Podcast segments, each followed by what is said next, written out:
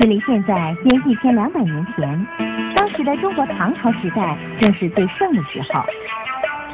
唐玄宗在这个时代里拥有了无人可比的力量，建都在长安。在唐朝以后留名于世界的两位伟大诗人，一个是李白，另外一个就是杜甫。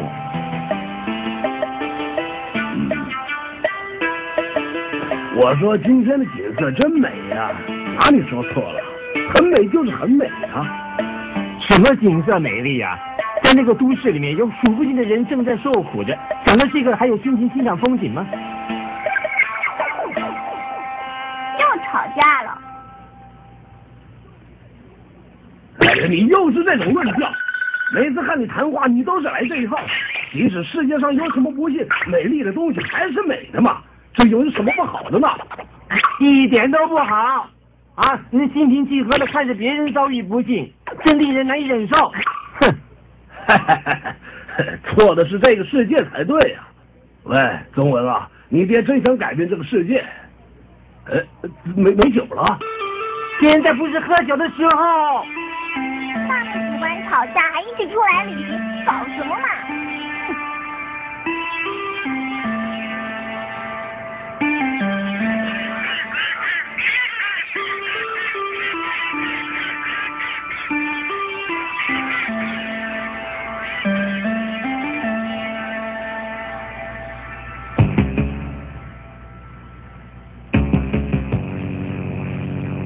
当时，为了向邻国显示自己拥有强大的军力的唐玄宗，不时地向邻国发出战争。从贫穷的村子被征调的兵士们和妻儿远远的相隔，被送到很远的地方去。一切都是错的，错的是这个世界。我们的皇上是个明理的人，一定是他的臣子们啊自作主张的发起战争的，是吗？皇上真是个明理的人吗？那当然是啦，他是站在我们全人民之上的。一直吵个不停，你们为什么不来钓一下鱼呢？真是的。你不觉得这一轮明月很美吗？没什么，想到被送到远方的那些士兵们，当他们看到这一轮明月的时候，一定情不自禁的哭泣着。你想，他还有何美丽可言呢？哎呀，又来了。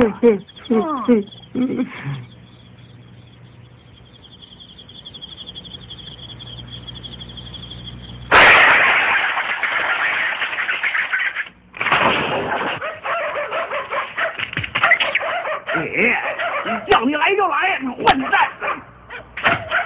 不要带他走啊！求求你饶了他吧！喂，这可是皇上的命令啊！你可不要拦我，别烦我了！可恶啊！拜托嘛，不要带他走，他是病人。哎，放手啊！喂，杜甫啊，你就别饶了他嘛，少说两句吧。你是想反抗皇上的命令是不是啊？我是反抗你。哇，真是太帅了！好啊，还是我们的李白先生厉害啊！哪里，这一次就饶了你们。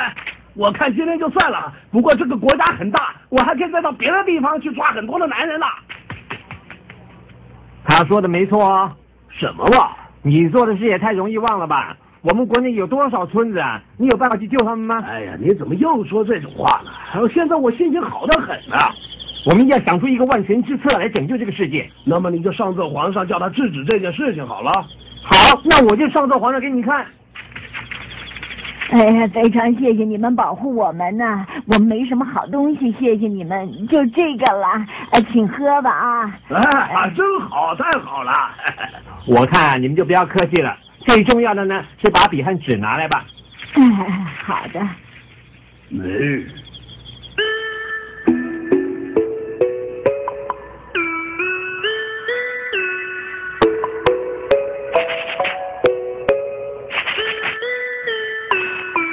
怎么了？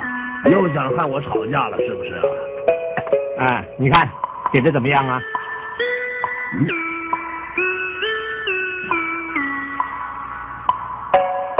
喂，你别不吭声啊，说点什么也可以啊。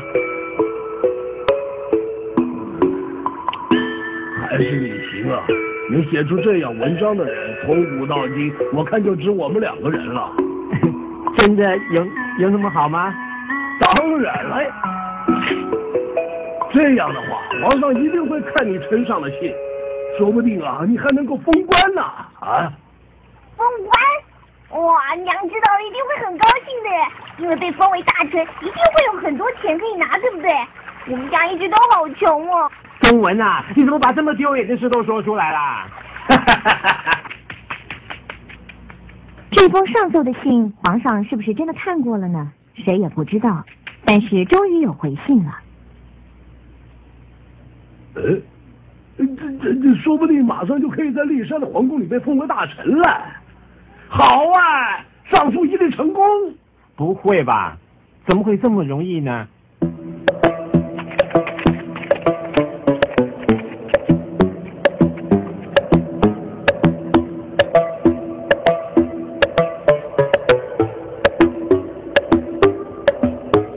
你们大家在做什么？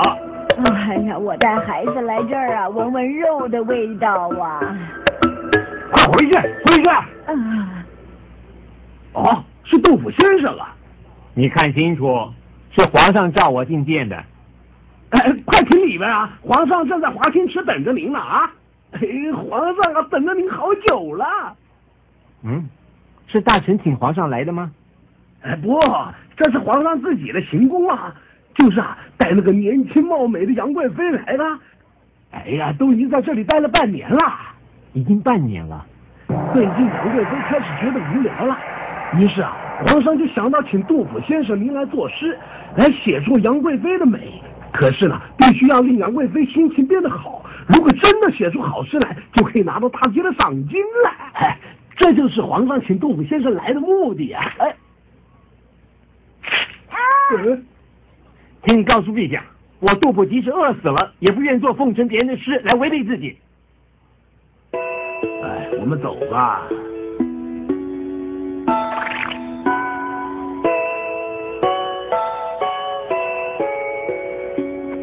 啊，这里的花真美啊！美在什么地方啊？美就是美嘛，还有分哪里美哪里不美呢？在这个充满错误的世界里面，还有什么美丽可言呢？嘿，你真是不可理喻啊！哎呀，真是烦死了！不要再喊我讲话了，可不可以？我也是啊。你们两个人老是讲同样的话，却又在一起，真是搞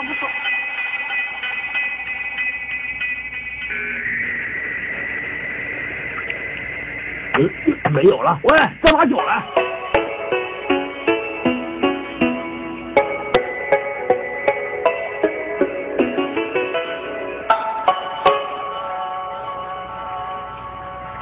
李白大师啊，恭贺您了！皇上宣您进殿呢。嗯，只要在宫廷的宴会上能做出让大家尽兴的诗就行了。这里有一部分的银子，您先拿着。给大师您的诗做好了，还有比现在多10倍的银子可拿呢。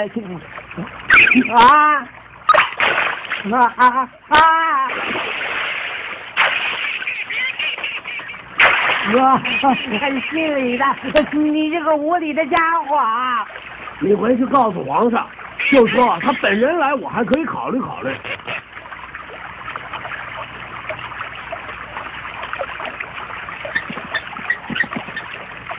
保重啊！这真是个令人回味之旅啊！我要像先人一样快乐而自由的生活。啊？什么？哎，烦恼也好，生气也好。只要能把感情表现在诗句里，那就行了。我们两个虽然看起来是对立的人，其实我们才是真正的相像的。生存在美好的世界里，是我们两个人都无法舍弃的梦想。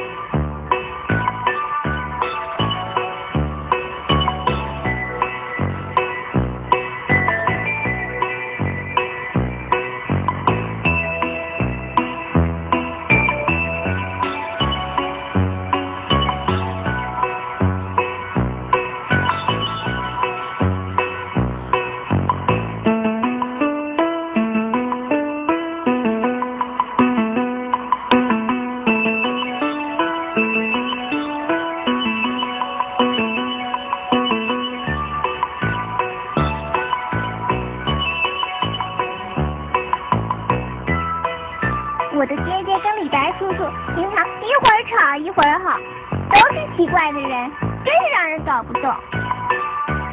因为活在这个世上而觉得快乐的李白，又因为活在这个世上而觉得烦恼的杜甫，虽然他们道不同，但是却不向现实屈服，以自己的真实感情写下了闻名于世的诗词。